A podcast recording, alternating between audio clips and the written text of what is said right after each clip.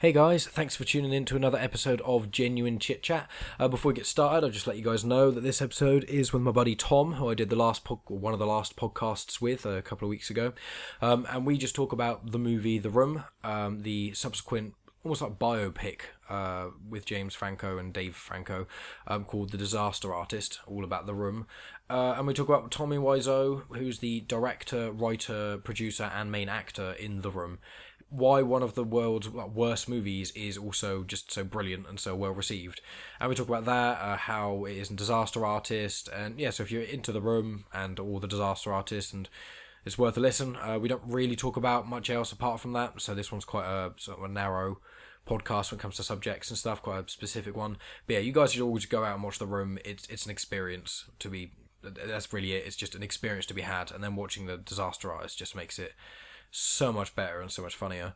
Um, so yeah, don't forget to follow us on Instagram, Twitter, and like us on Facebook. Uh, put an iTunes review if you can, uh, and yeah, I'll be back at the end. Thanks. And I was going to say also that I said last week that I was going to do an interview with Dom. Uh, I released the interview rather, and I lied to everyone. So I'm sorry. I'm a disappointment to all of you uh, hardcore listeners. Um, but yeah, the one out with Dom will probably be out next week, or be the week after that. I haven't fully decided because I haven't decided what I'm doing over the Christmas uh, period and stuff. Thank you, Tom. I appreciate that. I'm recording this intro. Normally, I record the intros when the other person has left, but Tom was laying on the sofa looking sorry for himself. we just spent like an hour talking about the room, but we spent about an hour before talking about the room, looking up things to do with the room, and looking up quotes and all the sort of information about it, just so we had a vague idea, and we ended up just rambling anyway. But yeah, tearing me apart, Tom. Tearing me apart. Just let know they're smiling because unfortunately the mic's near me, so you talking can't really hear you. You're tearing me apart, Michael! There we go. Right, thanks for tuning in, guys, and I'll speak to you at the end. Welcome to Genuine Chit Chat, where we have honest conversations with interesting people. And I'm your host, Mike Burton.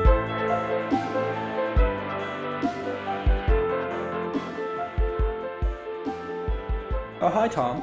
Oh, hi, Mike. You're much, much better than me. So, yeah, today we'll be talking about The Room and The Disaster Artist because I think I watched The Room, what, about a month ago with you? And then, Yeah. obviously, Disaster Artist came out last week, I think. Yeah, last Wednesday. I think we saw it on opening night, technically. You did, yeah. I think. I, uh, did I? No, I think. I can't remember when I watched it specifically, but What, The Disaster Artist? yeah, I can't remember what day it was. We watched it together. It was on Wednesday. Oh, we watched together, did we? Okay. Oh yeah, of course it is. Me, you, and Callum. See, I'm terrible. It's because last night me and you, and you had heavy drinking sessions, even though, even though you were at work doing, I was at just going out with my family, getting mullered. We planned going to the Christmas market, and then we just didn't. So, so we go to the Christmas market. Yeah, Mike, good plan. And then I just didn't want to go, and no one was really at phase. We got there quite late and out of Mexico. And went, oh, let's go to the Alex. Um, anyway, for, for those, I imagine most people listening to this would have seen uh, The Room and The Disaster Artist. Um, fortunately, I we're not, I doubt we're going to spoil any of The Disaster Artist because I don't think you can really spoil it. No, not really. No. Um, It's like a, it's almost like a, a making of, it's a biopic. It's like the making of The Room and it's basically all about Tommy Wiseau and Greg Sestero. yeah, it's ba- it's a basically a remake of Greg Sestero's book, isn't it? Yeah, The Disaster Artist, and it's called like Disaster Artist with like a colon and then about like another whole sentence thing, which I can't remember I didn't read. I can't remember what it is actually. I'm a terrible interviewer. I'm, an interviewer. I'm a terrible podcasting host in general. You are. Not as bad as Tommy Wiseau's dialogue in the room, but um, it's still pretty atrocious. Uh, I mean, some of the I think we sh- should do before we start specifically talking about uh, the room and what our favorite parts are is speak about what some of our favorite lines are. Now, there's obviously there's the big one, um, which is the the, wa- the infamous water bottle scene, where it's just um, where he walks out of the bloody uh, the shed. And it's like, I did not hit her. I did not. It's not true. It's bullshit. I did not hit her. I did not. Oh, hi, Mark. Yep, I love that bit. Obviously, that's all one of the main bits. But the, the cheaping bit's pretty good. Cheap, cheap, cheap, cheap, cheap, cheap, cheap. Yeah. I do quite like that. I like watching loads of random old men, or not old, but random like 30 to 40, potentially 50 year old men wearing tuxedos throwing like, an American football between each other. All supposed to be of varying ages, but obviously not. Yeah, it's really weird, isn't it? It's just like, I, I don't really understand. That psychologist comes into it. I really. That made no sense to me at all. But you always play psychologist with us. he is a psychologist, Like doesn't play it. Yeah, he's like playing a psychologist. You asked him to come over and ask for his opinion because he's a psychologist. So, what do you want from him? Um, there's obviously I've got written down here as well a few things, which is the amount of times that Tommy says hi as in just hi to someone, is around 15 times. Um, the amount of times that the American football is thrown, like people throwing it and catching it and stuff, I think is it's around 35 times. And the amount of times that Tommy Wiseau does his amazing laugh, the ah, sort of thing. What a story, Mark. What a story, Mark. Ah, he does that uh, 28 times. Um, which is quite a lot for an hour for an hour and forty minutes of a movie, you know. Especially because most of it is in the first like ten minutes, mm-hmm.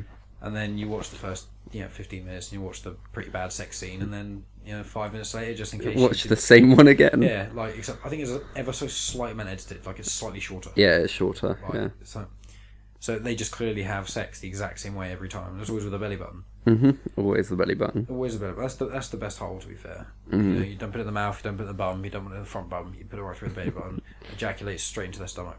That's- Nice. Yeah, it's pretty gross. I'm not. I don't think the belly button goes straight to the stomach, but that's not the point. you can make it go that way. Um, but yeah, because you showed me this film, uh, The Room, yeah, obviously a month or so ago, and I put a review up on it on the Instagram uh, page, and not a lot of people appreciated it because I gave it like six percent, which I kind of stand by that. If anything, it's one of those films where it's so unbelievably bad, it is just absolutely atrocious, but the it's enjoyable to watch when I wrote the review of it, uh, it was trying to be more of- more objective of like this film is objectively shit. Like you, you can't think this film is good, but it's amazing to watch because it's so bad, Yeah. and that, that's kind of the beauty of it. And just like and then what I found is I watched it and I thought it was quite funny, and we were quoting it quite a lot. And then we watched The Disaster Artist. And then since then, it's just brought um, like a whole new level of appreciation because it's basically just seeing behind the scenes of it. Yeah. And it's just obviously not 100% of it is true, but a, a huge chunk of it is. I'm pretty sure most of it seems to be. Yeah, there's confirmed. there's well, there's a cameo of Bryan Cranston, and obviously that I looked that up afterwards, and it's about him offering Greg um, a show while he was filming the room, and Greg said no. And Well, no, he said yes, but Oh, he To- said- yeah, Tommy sorry. wouldn't let him go and do it because he needed the beard, didn't he? He needed for a the for the other lumberjack. thing. But Yeah. Tommy said it was so important for him to just randomly be clean shaven for one, for that one scene Yeah. specifically, yeah. Even though he could have just waited. and yeah, it was just so that he could call him babyface. Yeah, That's pretty much it. yeah, pretty much. But yeah, the Bryan Cranston scene that wasn't real. Uh, that didn't actually happen. He didn't actually talk to Bryan Cranston. Potentially get on Malcolm in the Middle, but there was another executive or something, another show that he apparently Mm. almost got, which got cool. Sorry, I was just getting your review up on iMovies. You yeah did give it six percent. Yeah. Um, Yeah, my my review of it was it's just it's it's objectively a terrible film, but it is really good. It's yeah, just, and that like any time the plot needed to, or like something would happen, and they'd get him to talk about it, and then they'd just say, "I can't talk about it," and leave the room. yeah, and it was like every time someone would leave the room, someone else would enter the room almost immediately after, and it was just like all these. It was like none of it made any. It, it was also like a computer kind of said, "Well, this is how you make films. This, this is what's in a in a film," and then it's like, "Well, it's not." No, as, as Reese described it, it, from what he's seen of the room, he said like the dialogue in it is almost written by a 12 year old because it, there's no special adjectives or anything like that. There- there's nothing in particular um, that kind of flows. It's just it's, it's very peculiar Ah. what about you? What do you, what do you think like have, have you watched it twice now? Is that Yeah, I have watched it twice. that was once with me and then once when you first saw it. When, Yeah. when, when did you first watch it? What made you first watch it? Uh, my friends they found it online, I guess, and um, Joe, Michelle.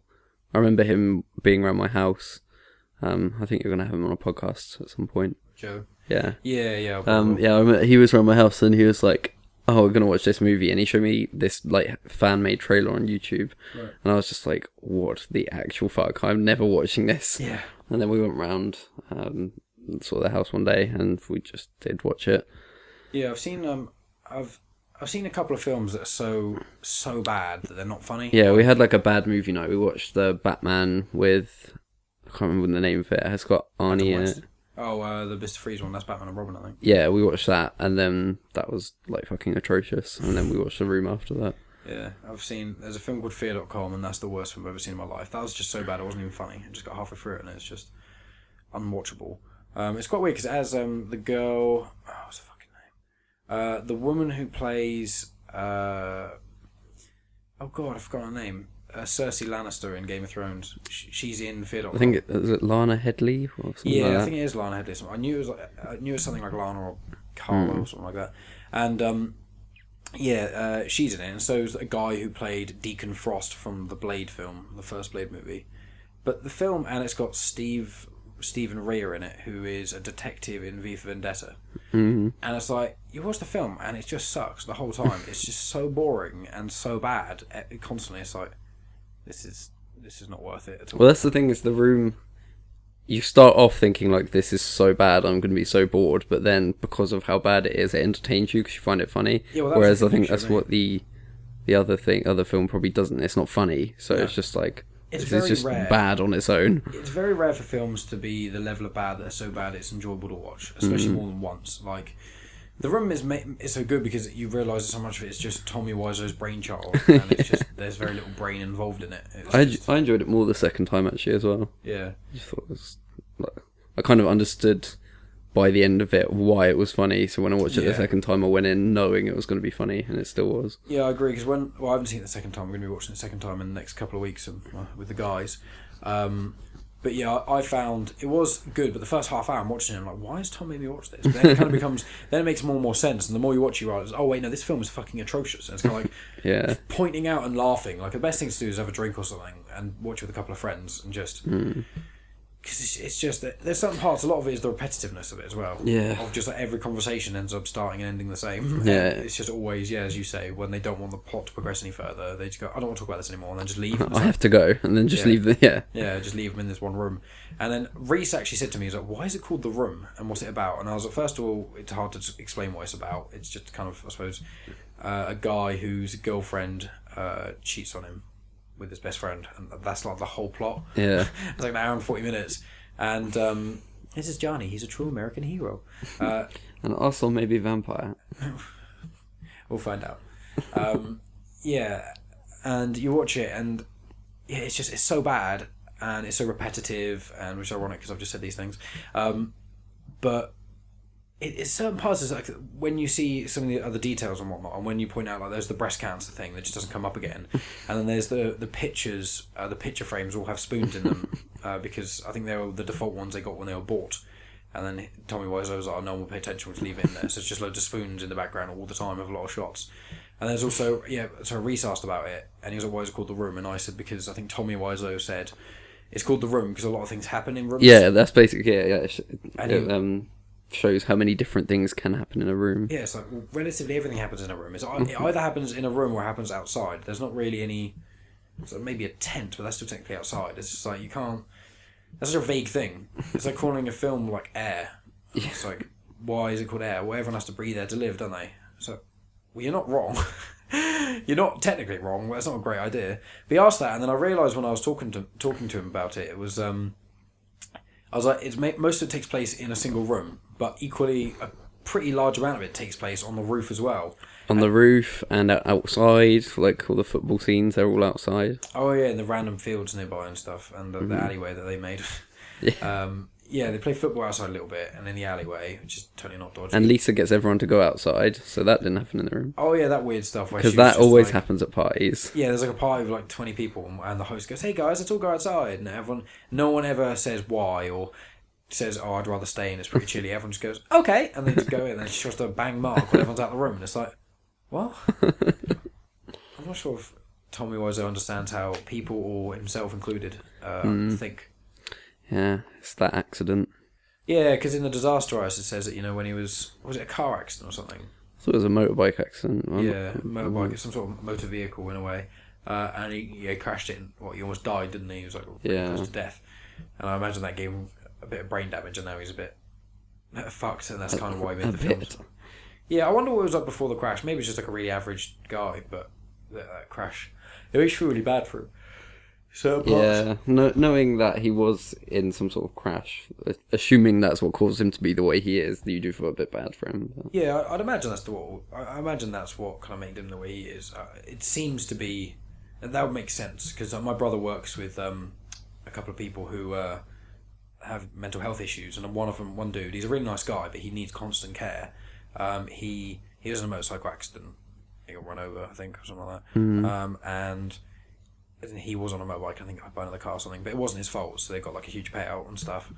Um, but he's he can talk to you and you can have a conversation, but you can tell when something's not fully right. It's kind of like that Mm, with well, Tommy Wiseau. I just looked up. Uh, he was involved in a near fatal car crash. Uh, another driver ran a red light and hit his vehicle, and he was hospitalised for several weeks.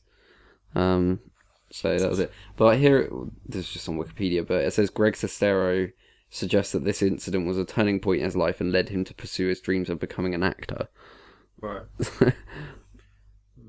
Wonder if all that money came from some sort of insurance thing with that. Yeah, if if they did run a red light, it would have been their fault. Definitely, so yeah. yeah. and if that did give him like long lasting Well, brain they- damage, then it might have been a very high sort of compensation and things like that. Well, I think because obviously I work in insurance at the moment, so I'm learning in- ins and outs about that sort of thing. It's actually cheaper for insurance companies if someone is killed in a motor accident than if they're horrendously wounded.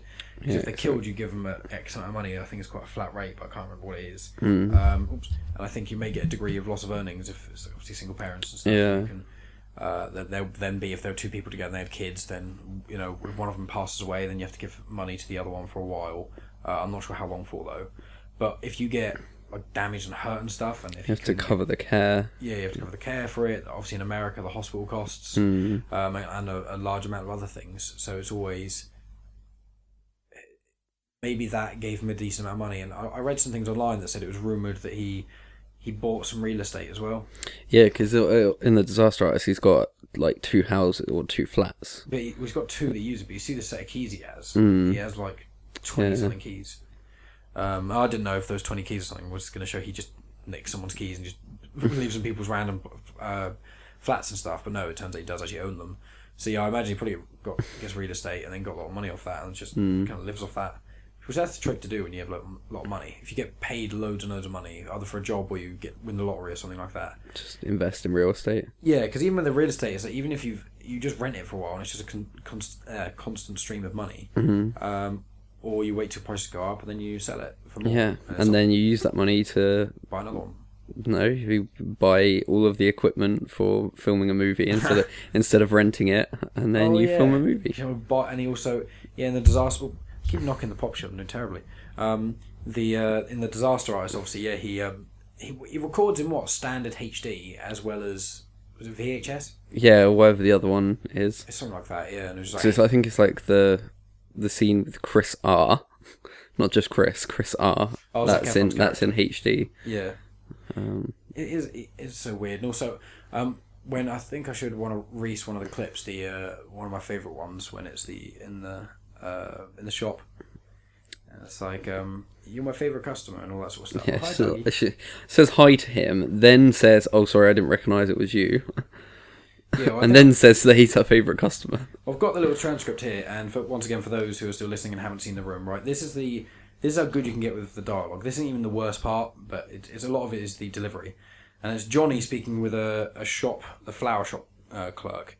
Okay, and it starts with Johnny, and it's like, "Hi, can I help you? Yeah, can I have a dozen red roses, please? Oh, hi, Johnny. I didn't know it was you. Here you go. That's me. How much is it? That'll be eighteen dollars. Here you go. Keep the change. Oh, hi, doggy. You're my favorite customer. Thanks a lot. Bye. So, and that's a whole scene. That that scene's what, like thirty seconds long. and it's the weird thing is, is it's so they talk at each other so quick. Like he almost cuts her off to say his line, Yeah, and it's just it's so inorganic. And she's just the most wooden actor ever. And there's also like I think CinemaSins. They um they have a video obviously of everything wrong with the room, and um, you know in that they say like. At the end, she says, "You're my favorite customer," but she doesn't recognize him because he's wearing sunglasses. Even though no one on the whole planet looks like Tommy Wiseau, and no one on the planet looks like Johnny, his character, because they're both the same person. yeah, So it's like none of it. It seems like every like half scene is made by almost one person, and the other, every other half scene is made by someone else. yeah. And they didn't even necessarily kind of click them together properly. It just goes, and then all the actors are just in disarray. Um, but yeah, so the room is it's terrible. But I feel like everyone should watch it. Yeah, it's It's an experience. yeah. Watch it with your friends. Yeah, Feel really awkward for like maybe 20, 20 minutes. Yeah, where there's two sections. if you've if you've n- no one there has seen it, you'll be like, "Why are we watching this?" But if like when we watched it and I'd seen it, it felt like I was just showing you softcore porn. yeah, at the- at the start, she's got quite nice breasts as well. That, uh, the woman, but it's like I don't really want to watch really awkward, weird porn in in a movie.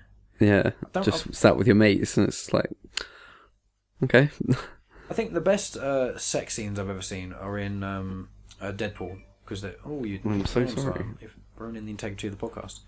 Um, I'm joking. uh, My alarm's gone off way too many times on podcasts. Um, yeah, the. Uh, uh, I've lost my train of thought slightly. I don't terrible. I think it's 'cause I'm so hungover. No, I was just thinking about um, fuzzy.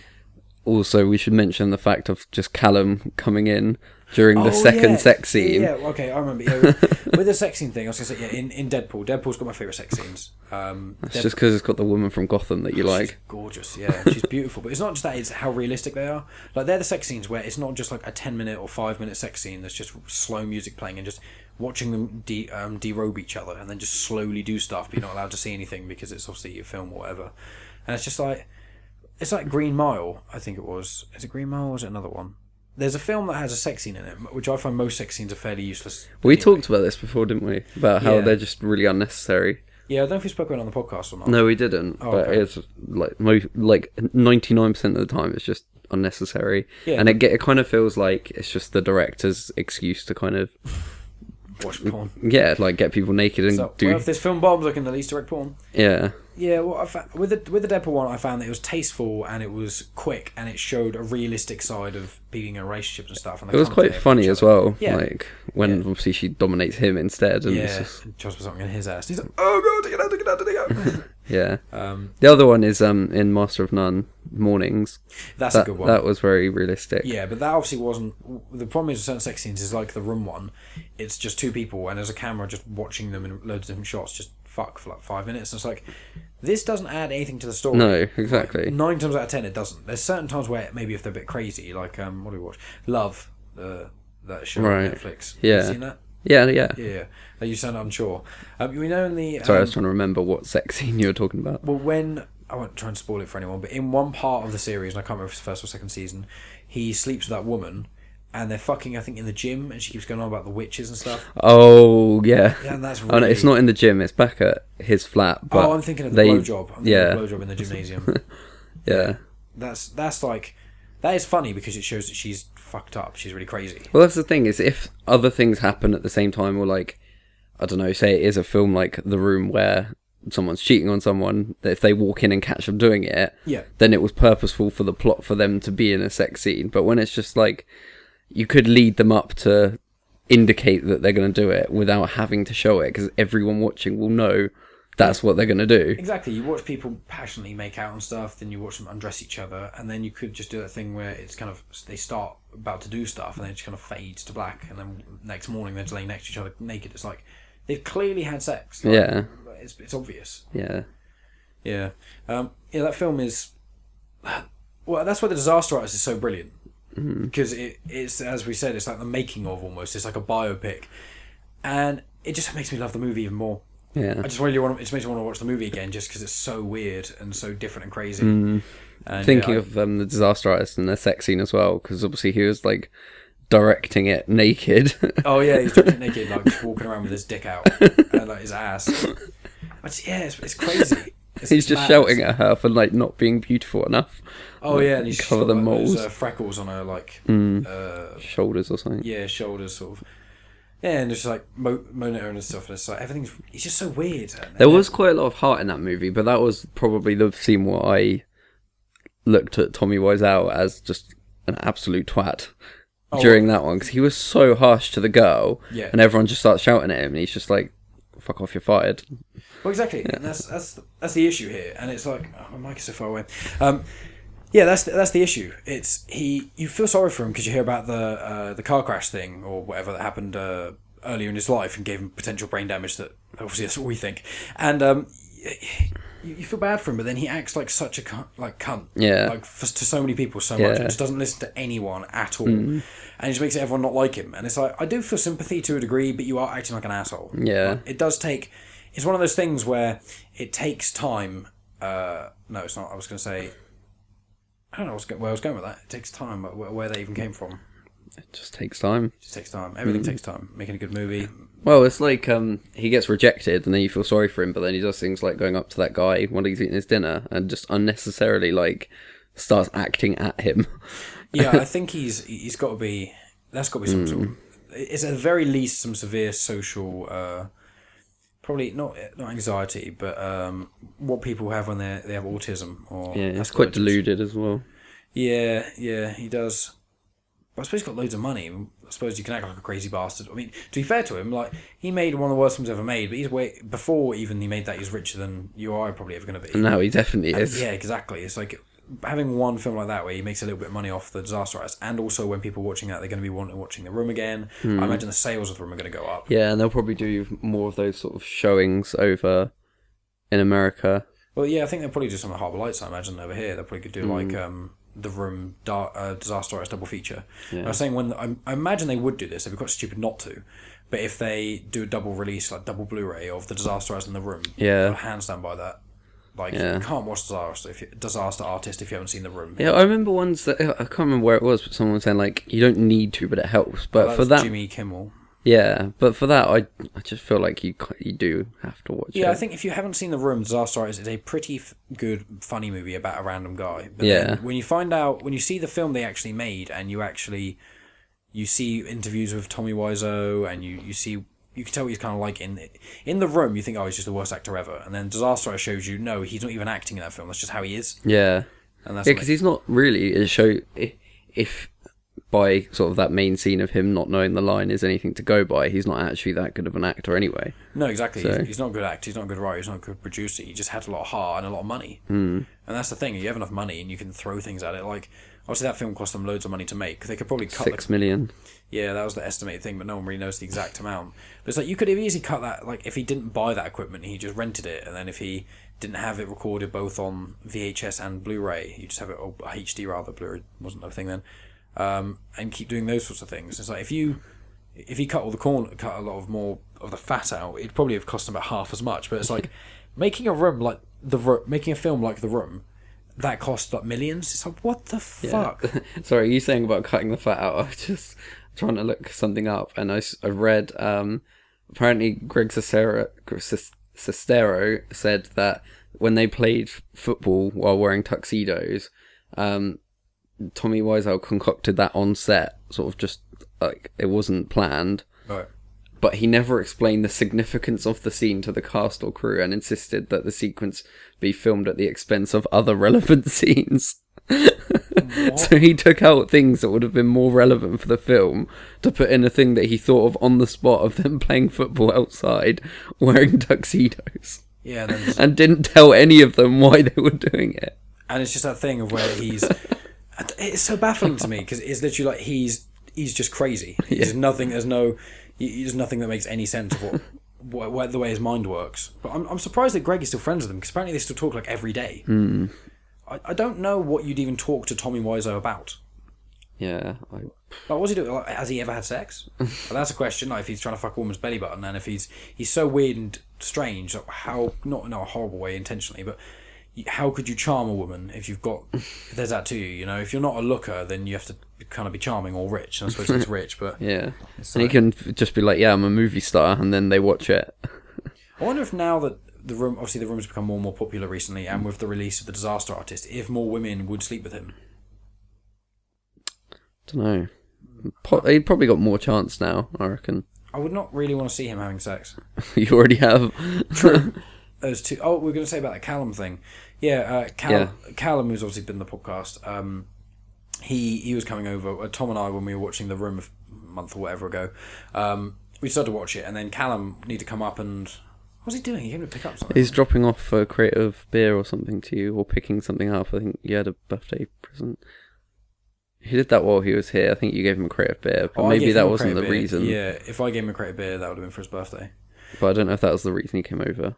I think I told him that I've got the crate there and it's to give to him or something I, I can't The room was the reason that he stayed, though. Yeah, because he came in and we were watching the room, and he came in during the f- second sex scene, Which is a re just a cut version of the first. one. Yeah, and he came in and was like, uh, "Are you guys watching porn together?" And I was like, "No. If you keep watching this, you'll see it's clearly not porn because it's made so badly." And Cam was like, "Why is he se- fucking her like that?" And I was like, "I don't know. It's just a part of the movie, isn't it?" And he was like, "I'll follow you through it." And we said about twenty minutes, but it was like the first like ten minutes amounts to nothing plot wise. Yeah. And then also there's a sex scene, and the exact same sex scene but slightly shorter just gets repeated again like ten minutes later. So if you almost go into it after the second sex scene, it's almost like you don't miss that much. Yeah, Like, pretty very- much. very- You just miss some creepy Denny and things like that. Well, the reason the film works so terribly is because you could basically take out any scene, and eh, apart from like three main ones, you can basically just take out any scene. Mm. It's literally just her. It's, like, it's obviously the ending scenes are, what's necessary to wrap up the narrative, but apart from that, it's just like when they're playing football on the roof. Like none, none of their conversations just go anywhere. It, none of it. Just it's just all in like loops. There's al- there's almost no information there. You could like write the whole conversation, like everything that could be said, in like one paragraph, or maybe not one paragraph, one page rather, or maybe two. And you can make a film of about five minutes long, maybe ten minutes long, with all the dialogue in that's even slightly relevant. Mm.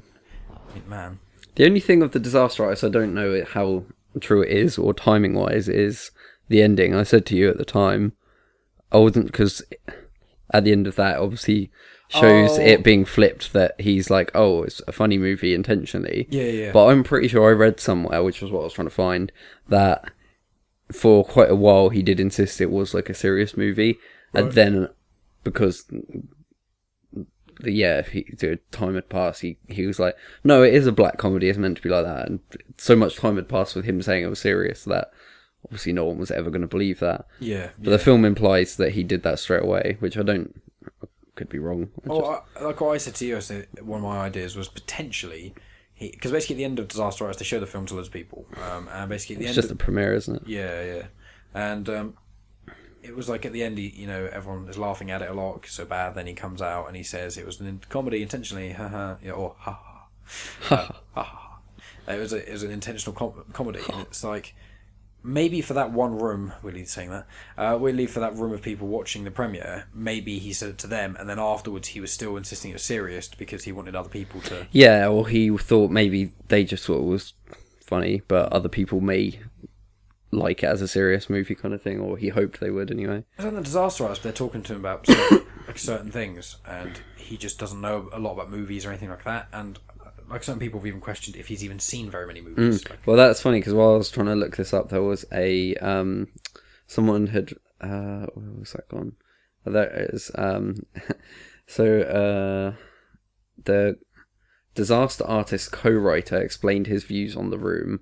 And he said, it's like a movie made by an alien who has never seen a movie, but has had movies thoroughly explained to him. that makes a lot of sense. Yeah, I would totally agree there. Totally There's not agree. uh, often that a work of film has every creative decision that's made in it on a moment by moment basis seemingly be the wrong one. Yeah, you get like some of the more visionary act uh, directors like Scorsese or um, obviously Wes Anderson's a bit more niche and strange, and David Fincher and those sorts of things. And you get a lot of those guys, and if you hear, oh, they did like a last minute tweak, then you go, oh, that's amazing. But with Tommy Wiseau's, it just makes the film even worse. But it's like in, I think in Star Wars Force Awakens, um, when Oscar Isaac's character, Poe Dameron, is at the very start, he's being like, um, he's at uh, Law San Lor San Tekka's name of the guy, Jakku, bloody hell, the village in Jakku. Um, when he's there, and then he, you know, uh, he uh, Kylo Ren captures him, and they go on their knees in front of the fire, and they're chatting a little bit. And when they weren't saying anything, oh, Oscar Isaac goes, "So who talks first? Do you talk first? I talk first? And that was actually ad libbed. That wasn't in the hmm. script, and that's like. That's making it feel more organic. That's Yeah. really what's needed. But you get films like yeah, The Room, and it's just like Nothing about that is organic. it all seems so forced. Yeah. it probably is. I do feel sorry for the actors that were involved in that. Yeah, because they were trying to make it big, and now it's obviously that they're never gonna. Yeah. Because I'm seeing them in there. Not only is, admittedly, their all their acting is pretty bad, but I think as Reese said, you could almost be like with uh, with the scene with uh, Denny, uh, one of them when they're talking on the rooftop about being in love with uh, Lisa and then not, and being in love with Elizabeth and that sort of thing. A great conversation. It, I think Reese was saying like if that. If that guy Denny was played by anyone like a young DiCaprio or anything like that, it wouldn't matter because Tommy Wiseau's acting is so atrocious. It's like it saps any good acting. And the script is so bad, and I imagine because Tommy was like writer, main star, it was like his thing. Hmm. Um, he probably didn't let any of them have any like creative. Like if they're like, oh, maybe I could say it like this, he'd be like, no. Yeah, because obviously he was the writer, producer, and director, and he funded the film. And he basically, he, mm-hmm. when you watch the Disaster Artist, it's like okay, he basically did everything, which explains mm-hmm. a lot. Yeah, but he makes out that he in the disaster artist that he's doing it for him and Greg. Greg, yeah, because him and Greg make that pact. They're going to be famous movie stars, and they both keep applying for films. And it's like Greg isn't really that great of an actor, so he can't. And Tommy Wiseau is so fucking weird. Yeah, and they're just constantly like, "Can you just not do the accent?" And He's like, "What accent?" Yeah, exactly. It's like I'm from New Orleans. It's like I think I looked it up, and it's like one of the mysteries of Wiseau is um, he was born in like Poland, and I think he's like I think he was born 1955, I think it was. So he's like 62. So he's like a at the time he was about you know 20ish years ago. Yeah, in so his still like, yeah, he was almost 50. Yeah, So it's like you know 40 to 50 I'm years the old. same age as you. Oh yeah, when they've got that weird when they've got Denny and they're they're saying to the actors like, uh, so how do I uh, how old is my character supposed to be? Is he like 12, 18, 20? It's like how, old are you? So I'm like 27, but like I thought it was acting. It's like you'd be that old. So what's the character 27 or and this is like There's like a 27 year old that needs uh, a random man in his block of flats to look after. him. yeah, and really weird. And he just keeps walking in now, and no one ever locks their doors. And just oh man, I think about the film so much last week. The room. It's just since watching the Disaster Artist, I just can't stop thinking about it. I've just got I've, you when you get like songs stuck in your head. Um, Yeah. I get like lines from the room stuck in my head. It's on like a loop of someone going, "Oh hi, Mark. Oh You're Doug. tearing me apart, Lisa. You're tearing me apart, Lisa." um, yeah. So let's get on to the Disaster Artist um, a bit more. So obviously Franco, uh, I think directed it, um, and I think he obviously he was the star in it. Him and uh, Dave Franco. He probably did that to fully get into character as well. Probably, yeah, I think he did. Uh, Because I know he was in character while doing it, but he probably chose to direct and star in it for Yeah. the same reason. yeah, because um, there was an interview we listened to. He was directing it first. That was a, a well-known thing, and then he was also planning on starring in it as well. And then he asked Wiseau who wants to play him. and Wiseau Johnny said Depp. Johnny Depp, and, and James Franco laughed. Like, Are you joking? but, uh, Johnny Depp. Johnny Depp. Uh, but yeah, James Franco's impression of him is just Hmm. top notch. And like, at the end of the movie, uh, it does like shot by shot parts, doesn't it? Of, of Oh, the yeah. disaster eyes, and it does. All of them are pretty much perfect, except the one which is the uh, "I did not hit her" is bullshit. I did Hmm. not. Oh, hey, Mark. That bit was a little bit out, but Some of them have got timing differences, but yeah, it's but his delivery, Yeah. Tommy Wiseau's delivery, is so weird and inorganic that it's hard. Like, if you're copying someone, like even any instruments or saying anything normal, you know, if you show someone like on a keyboard, go dun dun dun, and you copy it, it's much easier than if you just do like one like a minor key at the very bottom of the piano, and then or keyboard, and then right at the very top you just do another random note and another one, but like. In weird, like not even in time with each other. and so trying to remember that is so much more difficult than remembering something that's linear and easy. yeah. The only thing that the disaster artist didn't address that I was hoping it to was um uh the like how badly dubbed the room is. Yes, I was going to talk about this actually. Yeah. Because Reese knows that. Yeah, well. because obviously when you're watching it, sometimes like his mo- his mouth literally isn't moving, and is it speaking or it's just clearly not saying the same thing. yeah, yeah. Well, there's that whole high doggy bit um in the, the in the shop, and you watch that, and Reese was like, "Is there something wrong with this audio clip, or is it just the film?" And I was like, "Oh, he overdubs it," and he was like, "Wait, what?" And I was like, "Yeah, the Tommy Wiseau decided to yeah he recorded because you told me this, I think just before, just after we watched the room, how long ago, where they have conversations, and he." He'll listen to the audio back and it won't be perfect. And instead of just filming it again, he would just talk over it in his normal weird voice. So it's just like certain scenes. It's like you can almost hear the slight difference in audio, like the slight change in it. And um, you see, yeah, there's the whole high doggy thing, and then there is a point where he literally doesn't even say any part of his line, and you see his mouth doesn't move at all, and things coming out. It's like, oh, there's another one which was in Disaster Artist where someone said to him about continuity. It's like you can't wear the same clothes because the last scene you can't wear the different clothes because the last scene you're in, you literally left the place, went straight upstairs to go to the roof, and now you're coming out of the roof wearing different clothes. Yeah, the the makeup artist was like, "Let me take a picture for continuity," and he's just like, "I don't care." Yeah. Just shoves loads of stuff in his pockets. Yeah, so it's like really low hanging. And she's like trying to style his hair, and he's just constantly telling her to do it. And she's like, "It's, it's gonna look awful." He's like, "No, I know how to do it." He's like spraying it with that water, and it's like really damp. And she's like, "Your hair is literally soaked now." He's like, "More," and it's like, "But I, I, I can, but it's gonna look horrendous on screen." It's like he's like, "I director, I tell you," and he does it. And then you notice in the film, yeah, he does actually have like really weirdish hair. But like Greg being friends with him, like there's that scene where Greg leaves his mum, and apparently that scene basically did happen. Who was played by Tammy from Parks and Rec? Yep, good old Tammy. And uh, which is uh, Ron Swanson, who is Nick Offerman in real life, his And real she's wife. his yeah wife. Yeah, and um, apparently it was very similar to that. And it's like if I had if I had a son who was how old was Greg at the time? He was like twenty something, wasn't he? He's in his twenties. Yeah, He early twenties, I think. I think so. I think it wouldn't be surprised if it was sort age. And he goes up to uh, LA with a dude that he barely knows um, on a road trip, almost not on a road trip to go live up there rather. to live in his house. Yeah, and he's like forty seven. The the guy's like, you know, twenty something, and they're both trying to make movies together. It's just like, I, I suppose Greg didn't have that many friends when he was that sort of age, but I, I don't know why or hmm. how. I'm not attacking him in any way. If he, some people say There wasn't a lot the mum could have done, really. Like, No, I mean, you can tell them to stop, but you have no power of your children at the end of the day in the law. Like, if they're hmm. under 18, you can stop them. But obviously, it was over that, so you couldn't. But yeah, I think I think a disaster artist. One of the reasons it's so beautiful is because yeah, the, the first half hour isn't as interesting, but it's like when he's actually filming it, it's so interesting. Hmm.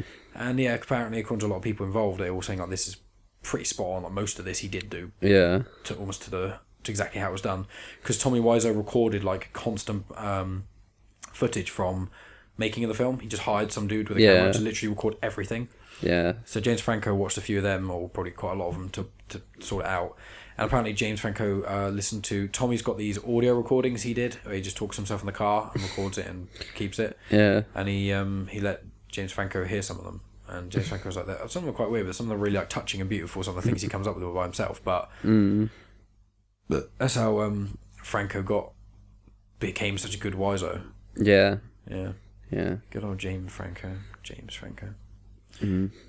But yeah, with with the art, uh, the disaster artist, I'd, I'd probably give that. I- I think I gave it like eight and a half out of ten or something. That sort of idea. yeah, It's a really, really good movie, and I think if you haven't seen The Room, there's almost no point watching it. Or you can watch that, and they'll make you want to watch The Room, and then watch it again. yeah, Um, but it, it's really one of those films that you do need to see The Room for it because it's just all the subtleties and all the things you love about The Room. There's a thing that people throw like spoons at when they go to the cinema, and there's the scene in which all the spoons can be most clearly visible, and people just start throwing spoons at the cinema screen. It's like I love weird little things like that. Yeah. that was like because that was bef- before the internet was properly a thing, like in the, the late '90s, mm. and obviously people didn't know of the internet, and there were certain businesses that used them, but it wasn't obviously like today with social media. The room came out in two thousand three. Was it? Yeah. Oh, did it start filming earlier? No, wait, no, the filming didn't take that long. What then again, earth- from the disaster artist, it said like I don't know how many months passed between the film actually being released because they weren't talking, were they, during that time? yeah, So I think yeah, there's the possibility late nineties it might have started. Not hundred percent sure. Obviously, you find out that it goes way over the expected time to film. He's got like forty days, and then it just starts going like day sixty three or forty like filming. um, Yeah, that was really good. yeah. I'm just looking up. I was trying to find what when um, the room was actually filmed. The other thing I was going to talk to you about the room earlier was um, I don't understand why. What is it? You're not supposed to understand any part of the room because none of it makes sense anyway. But the mum, um, she moans about. She's the like for the first part of the movie. She seems to be the only grounded character who's like, why the fuck are you letting people constantly come in your house? Yeah. Why are you looking after this old man child called Denny? Uh-huh. But when he walks in, she is like, who even is this guy? And then she's moaning about him. And then literally two minutes later, he's has that argument with Chris R. And she's like, "What are you doing, drug steady? How could you do this to me?" And it's like you literally don't know who this kid is, and you were moaning about him a minute ago. I know it's oh crazy. So many things like that that I love. Yeah, but so many things in the film. That's why it's such a cult film, and it was almost like I suppose it obviously was about with the internet, but I was saying it's kind of like what memes are like today. Yeah, it is kind of like a, an original meme. yeah. It was like when certain things they're so so bad that people love it and it mm. becomes this huge thing, like cultural phenomenon. Yeah. I love people do that. It's great. Mm. Obviously, you got me into the room, so you're the you're the reason for that for me. But it was just like it's it's an experience and it's so much fun. Yeah, we were saying when we saw the disaster artist, we should have taken American footballs though. I would have loved to have. Um, So good. I would love loved to have taken a football and just thrown down. Just Um, while we're waiting to go in, we got there like really early. Yeah, just- or just stand outside the cinema screen, like before the film starts, just throwing uh, the American football back and forward constantly. Um, the room was originally written as a play by. God, imagine that being as a play. Ooh. Oh, that'd be even worse. go and see that live. Fuck. It was a. He adapted the play into a 500 page book, which he was unable to get published. Well, no fucking. Obviously. You know what I mean? It's even worse reading. Actually, was it worse reading the quotes or I don't know because it takes away the funny side of things when you when you read them. Well, that's the thing because half of it is just so it's a lot of the script is so poorly written that you can't say any of the lines with like you could be the greatest actor ever and you, just, you say any of the lines it just doesn't work at all but you have um you not only have it where they're all okay actors or bad-ish like some of them some of them are normally not too bad but some of them are definitely not that great and there's that guy who gets the blowjob which I, I feel like he should be called Brock I don't know what his name is and it's just like he's, his reaction faces to the blowjob is so unrealistic. it's just unfathomable. It's like she hasn't even got anywhere near there. yeah, yet. it's like her like chin is like by his trail snail, a snail trail rather, like between his belly button and his dick, and it's like her chin is like there, and he's already doing a face that I've never seen, seen him before. It's just like he curls his lips in and opens his mouth really wide. Those two are such pointless characters. Yeah, what do they even do? Like they, They go into the house, they do that in their thing. Then the mum, they do that in the thing. oh, that yeah, she does. She gives him the blowjob in the room. Yeah, yeah. And then the mum and Lisa come in and catch them, and then they leave, and then I think they're at the party at the end, and it's just like, I think she's constantly going, "Me and you don't agree, Lisa." It's like, who would who would agree with Lisa? Yeah, she's a fucking psychopath. Yeah, I just looked it up and it was the the film was made around two thousand two. yeah, Yeah. What am I thinking of then? I'm being, I'm crazy, but yeah, 2003, The Room.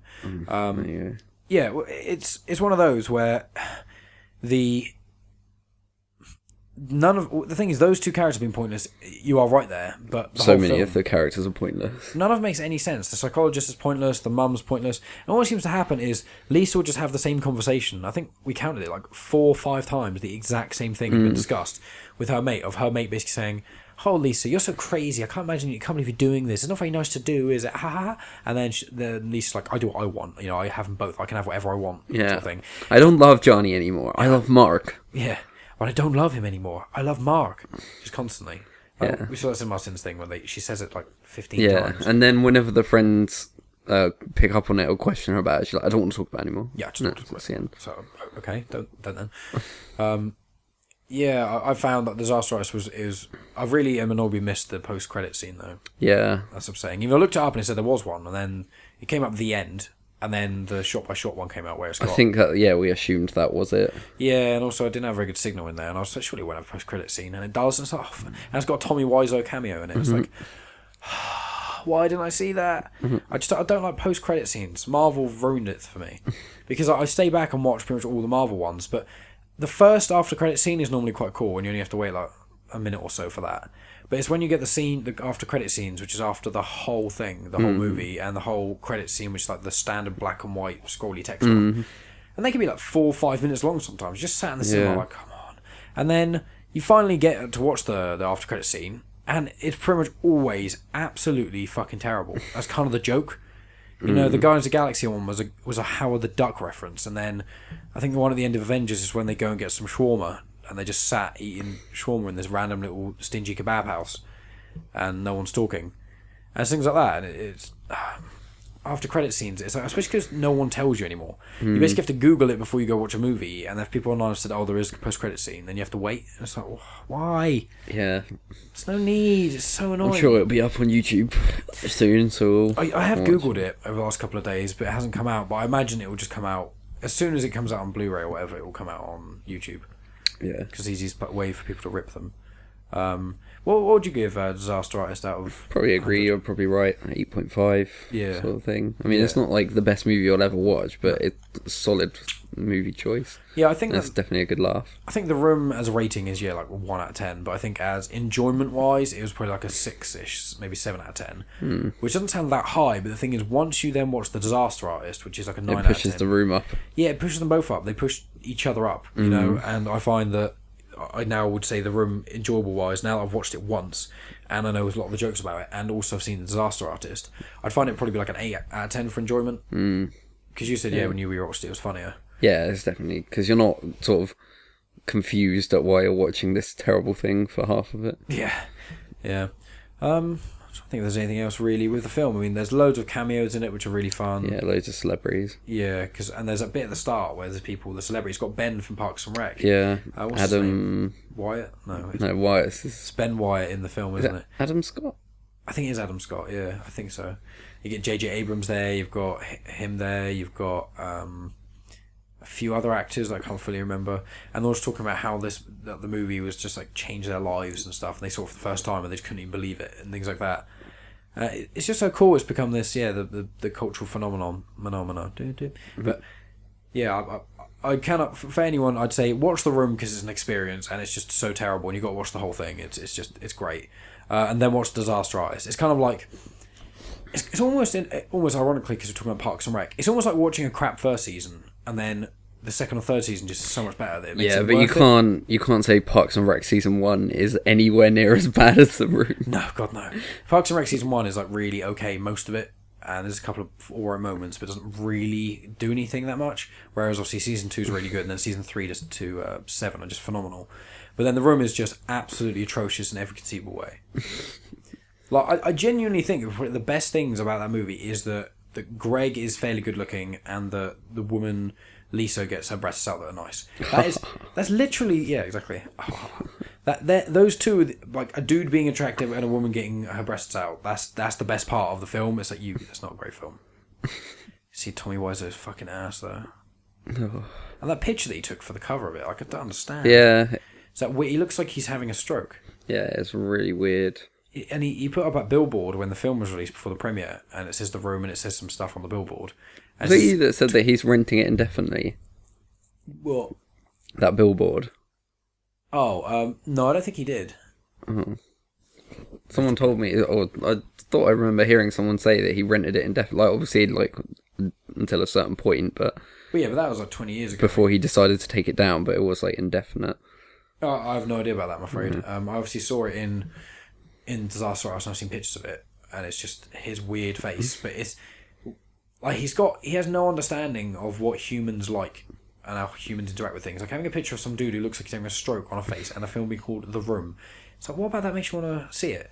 And you had to look at the billboard and then call the number on the billboard, which was Tommy's direct phone number, and then he would either convince you to go watch the film or then he'd sell you tickets. So you just have to call him and get him to convince you. And it's like, I think if I wanted to see that movie and I spoke to Tommy Wiseau, he would convince me to not watch it. Even though I would love to meet Tommy Wiseau. Okay, um, one of the few methods of promotion he used for the room was a massive billboard in Hollywood. The billboard, which had his face, um, it stayed up for over five years, costing Tommy in the neighborhood, uh, uh, basically costing him about three hundred thousand dollars. Jesus Christ. Five years. What the f- That must have been such an eyesore there for that long. With This weird face on it. Man. Just there's an article that says ten things about Tommy Wiseau. Um, obviously, the first one is the weird six million dollar budget that That- no one knows where it came nowhere. from. Apparently, he in an interview he also said that he thinks the room lowered America's crime rate. What? How would that. What? Was it because they were all just. Everyone was inside having a good time laughing about that film so much no one wanted to hurt each other? I don't know. He he he just said some weird thing in an interview that didn't make any sense. But he basically said that he thought that. I saw one interview of him where he was talking about uh, James Franco said, "So do you like the Disaster Artist?" And he's like, "Oh, I love it." And he's like, um, "He said I love ninety nine point nine percent of it." And he's like, "Oh, what's the 0.1 percent?" And every time he's, I seen him ask him it in two different interviews, and both times he said something different. The first interview, um, he said it was with it was James Franco, Dave Franco, Greg Sestero, and um, Tommy Wiseau. And they were talking about it, and he said 99.9%. And then James Franco was like, Oh, what, what was the 0.1%? And he was like, You know, the swimming pool scene? I, I didn't like how the camera moved. And James Franco was like, But in that scene, we had a still camera. It was like, there wasn't any movement with the camera. Yeah. And then Tommy Wiseau was like, ah. and then just started talking about something else. Like, uh, Apparently, this is another fact about him. Apparently, um, even though he was happy to direct naked and all that, he um, he's disgusted by farts. And when a crew member farted on set, he exploded at them, playing saying, "Please don't do this ridiculous stuff. It's disgusting as hell." And he would refuse to get his Mercedes Benz valeted out of the fear someone would fart on his seats. okay. he just gets weirder the more you delve into him. I know, I know. I just can't. He's so weird. I wonder if he's going to try and make another movie, or if he's going to make a, a Netflix show. There's going to be some sort of uh, doc, like a proper documentary with him in it and talking to him about all this sort of stuff. Like, I, I wonder if anything because he's got so much money. I wonder if he thinks he's like the room became quite successful and stuff, and it's like I wonder if he would actually make another film like that. Mm. I think if he did, I wouldn't want to watch it though. No, I feel like it's got it's going to be a one one thing. Yeah, a few films are that, are that level of bad. Like as James Franco said, I think the Citizen Kane of bad films, um, where it's it's so so bad in all the right ways. But I think if he did it again, everyone will kind of know that he's doing it the same way Yeah, intentionally, whereas that was clearly made unintentionally to be that bad. Yeah, and also he's got such a lack of seemingly imagination or uh, really anything when it comes to writing. Mm. It's like that. The way it was filmed, that's the most basic, simple premise of a film that you can deal with. Is basically relationships. It's easy to do because you just film it inside a house. So even though he didn't, but um, it- it's it's much cheaper to make as well. Whereas if you want to make a film which has anything happen in it at all, it costs a lot of dollar.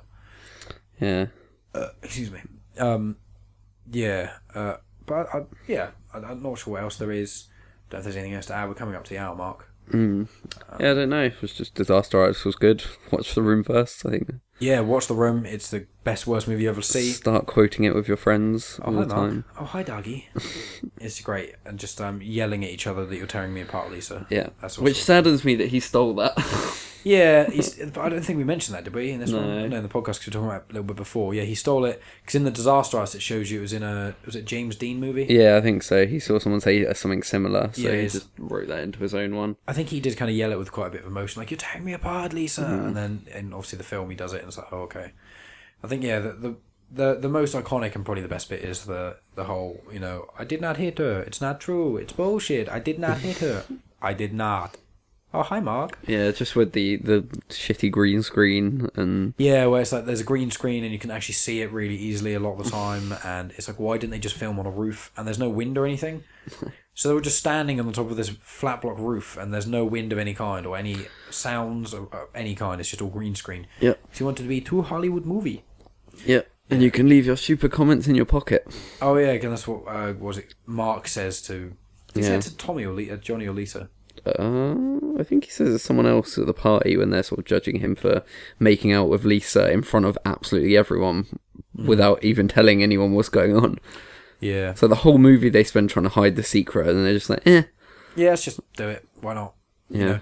And Tommy with his great tape recorder where he tries to record a phone conversation, and it's like, what? You don't need to record someone who's just admitted to you Yeah. that they've cheated on if you. If they'd admitted to you that they're cheating on you, then you make the decision to break up with them. You don't need to prove to anyone else.